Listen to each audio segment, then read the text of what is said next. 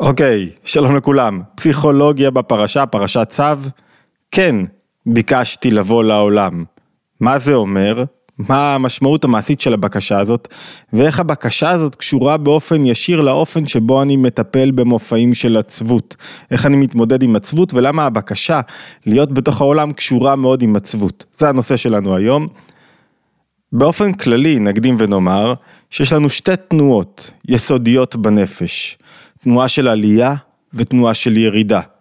תנועה של עלייה נקראת רצו. תנועת הרצו היא תנועה שמאחוריה עומד רצון לא להיות מוגבל, תנועה טבעית של הנפש, לחזור למקור חוצבה, לגלות קשר ישיר, אמיתי, בלתי מוגבל, עם האינסוף. התנועה הזאת באה לידי ביטוי בחיי היומיום בכך שאדם לא רוצה להיות מוגבל, בכך שהוא רוצה לפעמים להשתחרר מזמנים סדורים, ממקומות שמחייבים אותו. הנפש שלו קוראת לשחרור, לחופש, היא לא רוצה לרדת ולפעול בתוך העולם, אלא היא רוצה להשתחרר, היא רוצה להתחבר עם האינסוף, עם הטבע, עם ההוויה, להתעלות מהמקור שלה. ואנחנו רואים את זה בתנועות מסוימות, שכשמישהו מרגיש שמגבילים אותו, הוא חייב להשתחרר, הוא חייב לצאת החוצה, אנחנו רואים את זה לפעמים באופן שלילי, בנטייה להתמכרות, שעוזרת לי לפעמים כאילו לא להיות מוגבל, לצאת מההגבלה שלי. זו נטייה של הנשמה, לצאת מהמקום שלה. לצאת מהקשר שלה עם הגוף הגשמי, עם החיבור הגשמי בתוך המציאות, ולהתעלות ולהתקשר למשהו לא גשמי, למשהו רוחני, משהו גבוה יותר. אני לא רוצה להיות כאן במציאות. היא יכולה לבוא לידי ביטוי לפעמים אפילו במופעים שליליים כמו חרדה, שאני אני, אני לא רוצה, אני מפחד מה הולך להיות, אני לא רוצה להיות כאן. מה זו יראה בדרגה גבוהה שלה? אני לא רוצה להיות קיים בתוך המציאות. ויש תנועה אחרת, הופכית לחלוטין, של אני רוצה להיות קיים, ואני רוצה לבוא לידי ביטוי בתוך המציאות, ואני רוצה להשפיע בתוך המציאות, ואני רוצה, אני רוצה שהשם שלי יחקק, יהיה חקוק בתוך המציאות, ואני רוצה שאנשים ישתנו בזכות מה שאני אומר, ואני רוצה שיזכרו אותי, אני רוצה שיזכרו אותי היטב את מה שעשיתי, שהשארתי פה לגאסי ומורשת, ושתי התנועות הללו קיימות בכל אדם. כל הזמן, ובמינונים שונים, ומקיימות ביניהם מאבק מתמיד. זאת אומרת, תנועה אחת היא, לא ביקשתי לבוא לעולם, חבר טוב, דוקטור אלעד אלול, ואיש מוכשר ויקר, כתב ספר על סמך, על בסיס שיעוריו של הרב מניס פרידמן, שבו שם הספר נקרא לא ביקשתי לבוא לעולם. ותנועה אחת, על פי השם, יכולה להיות מאופיין תנועת הרצו. הנשמה רוצה להיות קרובה למקור חוצבה. התנועה השנייה, שהיא דווקא, הנשמה רוצה לרדת למטה, לפעול בתוך העולם, להיות קשורה, לא להיפרד, זה, זה, לא להיפרד מהגוף, להמשיך להחיות אותו, לא רוצה נאבקת לחיות את החיים הללו, ויצר חיים מאוד חזק יש לה, יצר חיים בתוך גוף גשמי, היא התנועה השנייה, שנקראת, כן ביקשתי לבוא לעולם. זאת אומרת, שבכל אחד, יש את שתי התנועות, בכל אדם יש בקשה להתעלות ולצאת מתוך העולם, ובכל אדם יש בקשה להיות בתוך העולם, להיות מחוברים לגוף גשמי, לפעול, לעשות. לכל אחת מהתנועות הללו יש השפעות חיוביות ויש השפעות פחות חיוביות, זה תלוי באופן שבו הן מתגלות. ההשפעה שבה אנחנו רוצים להתרכז, התנועה היא של כן ביקשתי לבוא לעולם, היא תנועה שיש לה תוצאה אחת שלילית שיכולה לבוא לידי ביטוי כשהיא מתגלה באופן לא רצוי, וזה עצבות, עצבות ואפילו דיכאון. האדם רוצה להשפיע על העולם, רוצה לעשות, לייצר מהלכים. תחשבו איזה, איזה, איזה תנועה של חולשה אתה מרגיש כשדברים קורים במדינה שלך ואתה לא יכול להשפיע עליהם. ואתה מרגיש שאין לך say, ואתה מרגיש שאתה לא סופרים אותך, לא לכאן, לא לשם, זה לא משנה. אתה מרגיש חולשה מאוד גדולה בנפש. החולשה הזאת בנפש היא נקראת עצבות, למה? כי הדברים לא מסתדרים כמו שרציתי, כי לא מקשיבים לי, כי לא שומעים אותי, כי לא מקבלים את הדרך שלי. איך מתמודדים עם אותה עצבות, ואיך מבינים טוב יותר את בקשת האדם לבוא לעולם ולפעול בו, ואיך הוא יכול למצות את הפעולה שלו בתוך העולם. בואו ניכנס לתוך פרשת השבוע, פרשת השבוע פרשת צו, השנה היא גם יוצאת שבת הגדול. אה, אולי בסוף נגיד כמה דברים על שבת הגדול. בתוך הפרשה, פרשה מאוד מיוחדת ומעניינת, בתוך הפרשה יש, יש איזשהו אקט טכני, שהוא לכאורה ברור, אבל אם ניכנס לתוכו נראה שהוא לא כל כך ברור, אקט טכני, אני מזכיר כתמיד, תחזיקו את השאלה שלנו, מה זאת אומרת? כן ביקשתי לבוא לעולם, איך מתמודדים עם עצבות ואיך צריך להתייחס אל עצבות שמופיעה בנפש כתוצאה מכך שהרגשתי שאני לא משפיע, שהדברים שלי לא, לא עושים שינוי. פרשת צו, יש שני היבטים, שני דברים מאוד טכניים, לא ברורים. הפרשה מתחילה בעבודת הכהנים במזבח, ושני דברים שהם קצת מוזר לדבר עליהם. שהם האחד נקרא תרומת הדשן והשני נקרא הוצאת הדשן. מהם שתי הפעולות הטכניות הללו שבאות כבר בתחילת הפרשה? וידבר השם אל משה לאמור, צו את אהרון ואת בניו לאמור, זאת תורת העולה, היא העולה על מוקדה, על המזבח כל הלילה עד הבוקר, ואש המזבח תוקד בו, צריך שיהיה אש, וצריך שיהיה מזבח, ואש המזבח תוקד בו. ובבוקר לובש הכהן מידו בד, מכנסי בד, מתלבש בגדי בד, ילבש על בשרו והרים את הדשן אשר תאכל את האש את העולה על המזבח ושמו אצל המזבח. זאת אומרת, הפסוק הזה מבטא פעולה שהיא חלק מהטקס היומיומי, בכל יום בבוקר היה נכנס הכהן, איזה כהן? בהתחלה לא היה הגרלה, הכהן הראשון שהיה מגיע הוא זה שהיה עושה את הפעולה הפשוטה של תרומת הדשן. אמ, מה זו הייתה הפעולה הזאת? הוא היה פשוט חוטא קצת עם, אה, עם כזה מחטה של כסף בתוך, ה... בתוך הגחלים, מוצאים מעט מהדשן, מה זה הדשן? היו שורפים בבית המקדש, הם היו שורפים קורבנות ועצים, את עצי המערכה. ומה... יש מחלוקת אם מדובר בדשן רק בקורבנות או בעצים והקור... רק בעצים או בעצים והקורבנות, נשים את זה בצד, והיו שורפים עצים ואת את, את כל העסק הזה, והיה נשאר אפר האפר, היו לוקחים ממנו חלק מסוים, כך אומר הרמב"ם, כל פעם שיעלה עמוד השחר, היו לוקחים, הרמב"ם עומד, אומר במשנת תורה בהלכות מדין ומוספין, אומרים כשיעלה השחר, היה אה, מי שזכה לתרום, לובש בגדי הרמה, בגדים מיוחדים שבהם הוא היה עושה את התהליך הטכני הזה של תרומת הדשן, לוקח את המחתה של כסף והייתה אה, לוקח מעט מהקומץ מהדשן ושם אותו במקום מסוים ש, ש, שהוא ליד המזבח, שלוש לדעתי אם אני לא טועה, כמה אמות ליד המזבח וזה היה נקרא תרומת הדשן.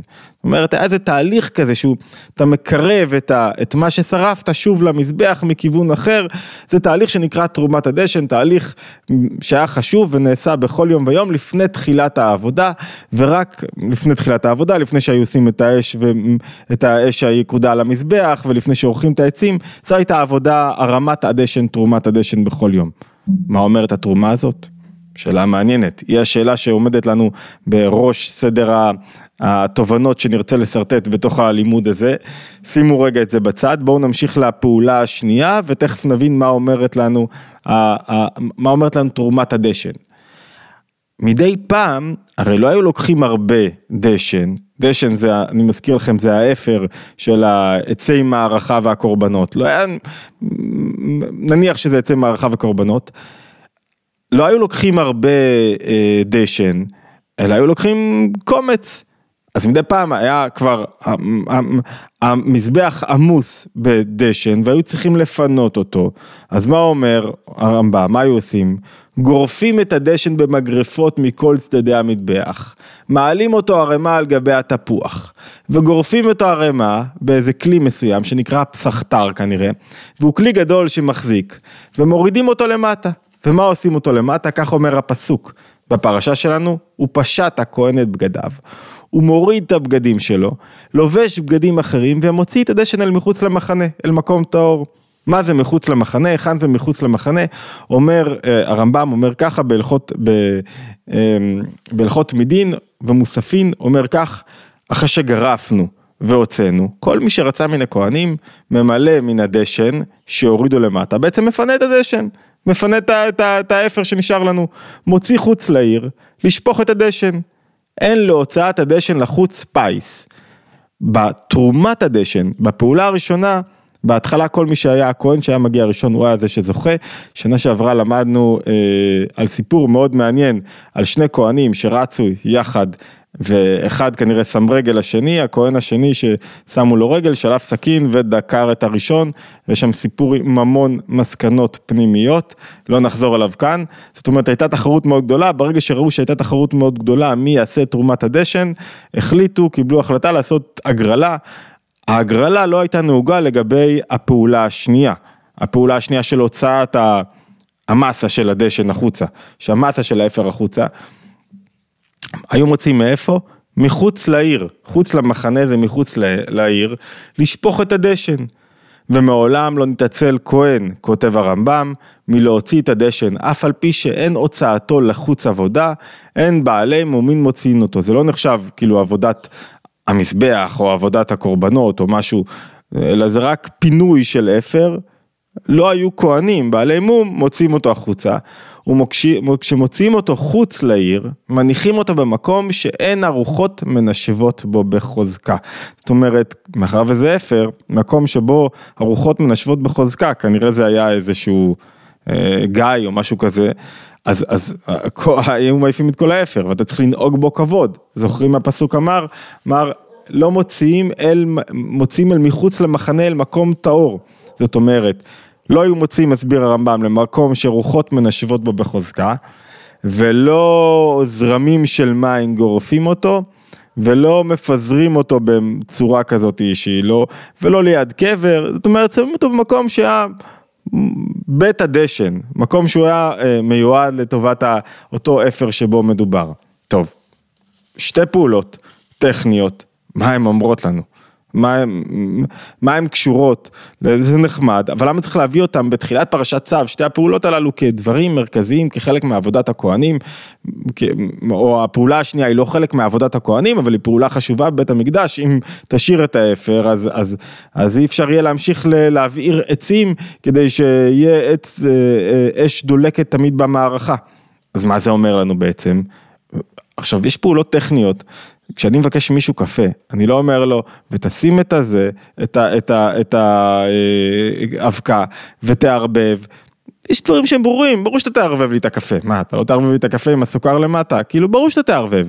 להוציא את האפר, נו זה ברור, למה צריך להקדיש לזה פסוק בתוך התורה? אז יש, אני רוצה להתרכז בפרשנות אחת, משמעותית, שקשורה לשאלה הראשונה שלנו. זוכרים מה הייתה השאלה הראשונה?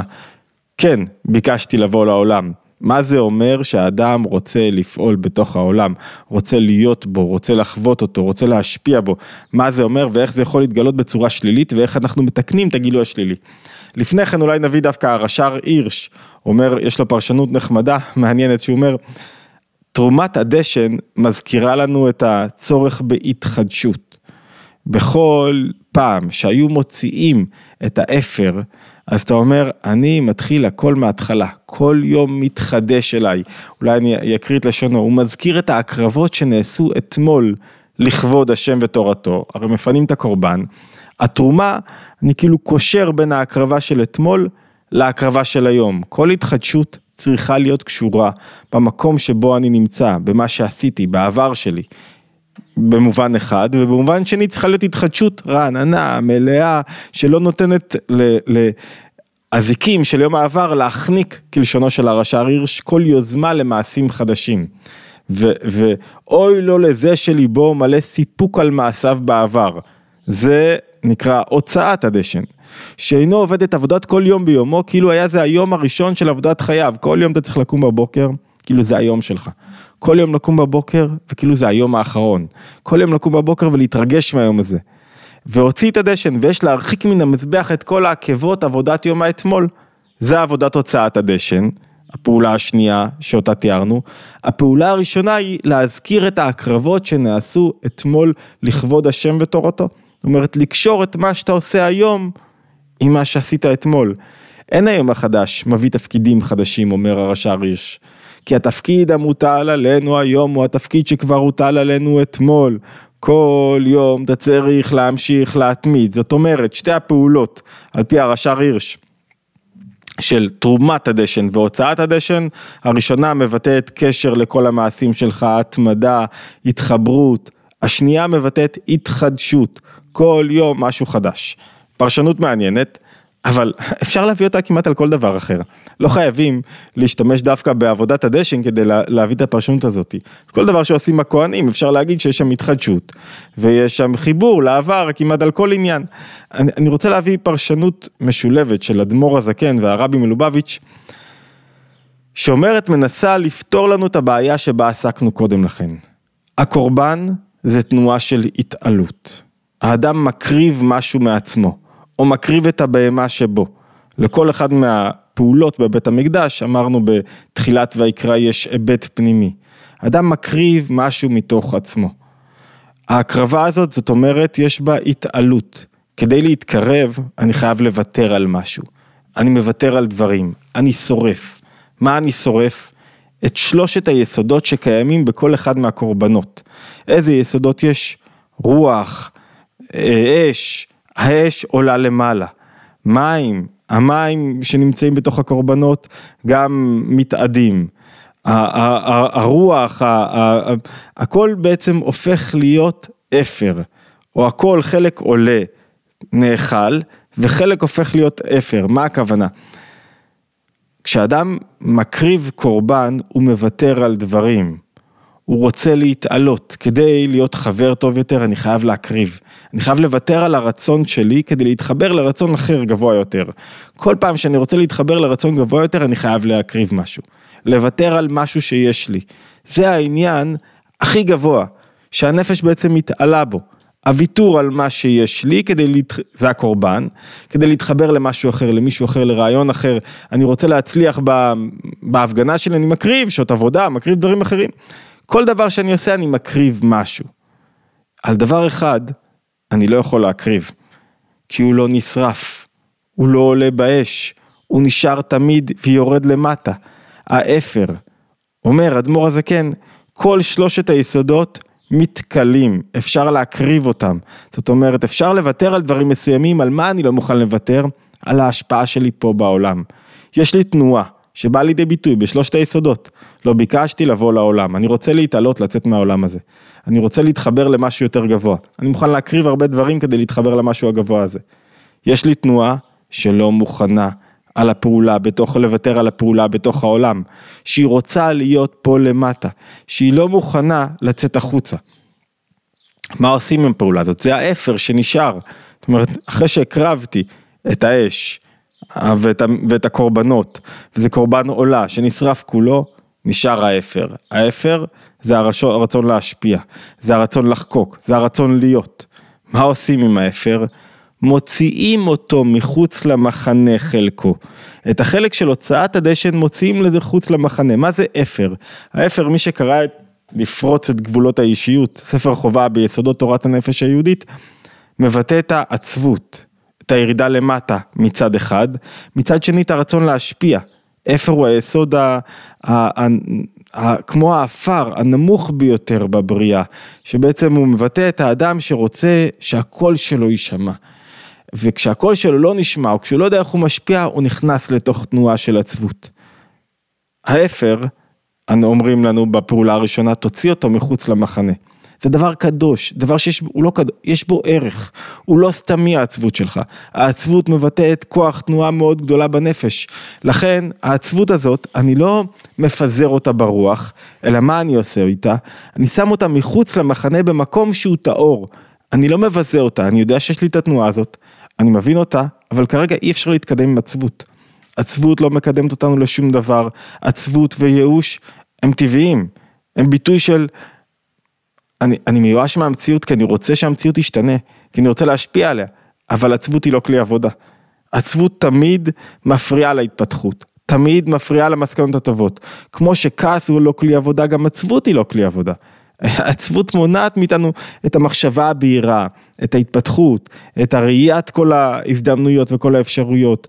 זה, זה בדיוק הפוך העצבות למה שאדם צריך התנועה הנפשית שהוא צריך לעורר בתוכו כדי להשפיע, אלא מה? היא מתעוררת בטבעיות, היא מה שנשאר, אחרי שהכל עלה, היא מה שנשאר. איזה עצבות. אין פה, אין פה סיבה יותר להמשיך, אני, אני, כאילו, מה אני עושה כאן? הדברים לא נשמעים כמו שאני רוצה. אז את העצבות הזאת מוציאים מחוץ למחנה, מחוץ לפעילות שלי, אני לא נותן מחוץ למחנה הזה, מחוץ לבית שלי, מחוץ לקשרים שאני מנהל, מחוץ ליחסים שלי. אני שם את העצבות הזאת מחוץ לחיים שאני מנהל, אבל היא שם. אני לא נותן לה לעוף ברוח, אני יודע שהיא קיימת, אני יודע שיש לה היבט חיובי, וזה ההיבט שאני רוצה להשפיע על העולם. אבל, יש גם את תרומת הדשן. מעט מאותה עצבות, אני לא מוותר עליה. מעט מאותה עצבות זה נקרא קצת מרירות. זה הדחיפה שלי להשתפר, הדחיפה שלי לא להסתפק, לא לקבל את הדברים כמו שהם, לרצות שהדברים ייראו אחרת. זאת אומרת, את המרירות אני לוקח, אני מקדש, אני שם ליד המזבח, ליד המקום שבו אני מקריב, מתפתח, ואני אומר, יש לי גם תנועה שבה אני רוצה להיות בתוך העולם, לפעול בתוך העולם, להשפיע בתוך העולם, והתנועה הזאת אני, יכולה לגרום לי לעצבות מכווצת, אני לוקח מעט מאותה עצבות. ממרירות, כדי שאני אוכל להשתמש בה לטובת הפעולה בתוך, העול, בתוך העולם. בואו נראה את זה, יש עוד נקודה יפה, לפני שנראה את זה בלשונו של הרבי מלובביץ', שהוא אומר את זה, שהתרומת הדשן באורך פלאי הייתה תמיד איכשהו נבלעת בתוך ה... במקומה, איכשהו כאילו נעלמת במקומה, תרומת הדשן, לא הוצאת הדשן, לא הכמות הגדולה של הדשן, הכמות הקטנה. וזה שהיא נעלמת במקומה זה מבטא את מה? זה מבטא דווקא את היכולת של אותה מרירות להתהפך לתנועה של עשייה, לתנועה של צמיחה, לתנועה של התעלות, לתנועה של הרמת המציאות, אבל רק כשזה כמות קטנה. כשהמרירות הופכת לעצבות, אין לה כבר מקום. בואו נראה. וזה גם מה שמצינו בקורבנות, אני מזכיר לכולם, אמ, מקורות נמצאים באתר התבוננות, ומוזמנים, כבר עצרתי תמיד להצטרף לערוץ שלנו, אם אתם אוהבים את הרעיונות ולומדים יחד איתנו באופן יומי, התבוננות יומית, מוזמנים, מוזמנים להצטרף לערוץ וכמובן לקבוצות הוואטסאפ. וזהו גם מה שמצינו בקורבנות, שהייתה עבודה דתרומת הדשן, שאחרי שריפת הקורבן היה נשאר אפר, ובאפר הנשאר הייתה עבודה של תרומת הדשן. והיו בזה שני עניינים של תרומת הדשן. אחד, מה שתיארנו, זה סיכום. להרים את הדשן ולשים אותו אצל המזבח שהיה נבלע במקומו. מה זאת אומרת נבלע במקומו שהמרירות נכללת בקדושה, בהתעלות, ברצון האמיתי והכן של הנשמה להתעלות, להגיע גבוה יותר. והבט הוא מה שכתוב, והוציא את הדשן אל מחוץ למחנה, מחוץ לקדושה. עצבות וקדושה הם תרתי דה סתרי, הם, הם, הם דברים מנוגדים, קדושה, מיקוד, מחייבים שמחה. אתה לא יכול להתמקד כשאתה עצוב. אתה לא יכול לוותר על דברים כשאתה עצוב. למה? כי כשאתה עצוב זה אומר שאתה אזוק במשהו אחר, במה אתה רצית. לכן אדמו"ר הזקן אומר שהעצבות היא מגסות הרוח. מחזיר אתכם לשיחה על זוגיות, שגסות רוח זה איום מאוד גדול על היחסים. כי אתה, אתה לא ער למציאות כולה, אתה לא ער לבן זוג שלך, אתה לא ער לאדם אחר. ועניינו של הוצאת הדשן ותרומת הדשן, זה לפעמים האדם חש שהוא לא טוב והכל עובד כמו שצריך והכל לא בסדר וישנם שתי תנועות, עצבות ומרירות. והנה העצבות הוא שהוא כמיואש בנפשו, אני פשוט חוזר על הדברים בלשונו של הרבי, הרי זה מחוץ למחנה, והמרירות נכללת בקדושה. כמאמר במסכת חולין, עלו אבק עד כיסא הכבוד.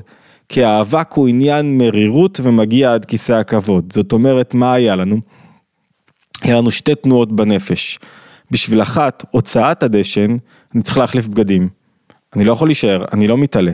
אני צריך להחליף בגדים לבגדים פחות טובים, ולהוציא את העצבות מתוך הבית שלי. אם אני נותן לעצבות מקום, היא תשתלט על הבית. אם, אם אני כל יום ידליק חדשות בפול ווליום, בטח שילדים יהיו בפחד ובחרדה ובמה יהיה, כי אני מרגיש שהכל מתרסק, וילד צריך יציבות בנפש, ילד צריך שמחה בנפש, ילד צריך תנועה של ביטחון. אז אם אני נותן לעצבות להשתלט, פותח לדלת, היא חודרת לתוך הקדושה שלי ואין יותר קדושה, קדושה. לכן, משימה אחת זה להוציא את הדשן, משימה שנייה זה להשאיר קצת מרירות, כמו שאמרנו, שהתפקיד של המרירות הזאת היא להניע אותי קדימה, ואז היא נכללת ונבלעת בתוך הקדושה. קצת מרירות, קצת לא מרוצה מהמציאות, קצת רוצה אותה יותר טובה. אני לא נכנע לה, היא לא משתלטת עליי, אבל היא קצת דוחפת אותי לשפר, לעשות, לרצות, לפעול בתוך העולם, לבקש להיות בתוך העולם אדם שפועל בו, ולא אדם שיוצא מתוך העולם ומתעלה לדרגה גבוהה וחשובה, אבל אדם שפועל ונמצא בתוך העולם. התבוננות יומית. היום היה פסיכולוגיה בפרשה, מוזמנים להצטרף אלינו, לערוץ זה subscribe ובפעמון כדי לקבל עדכונים, להשתמע בהתבוננות היומית הבאה.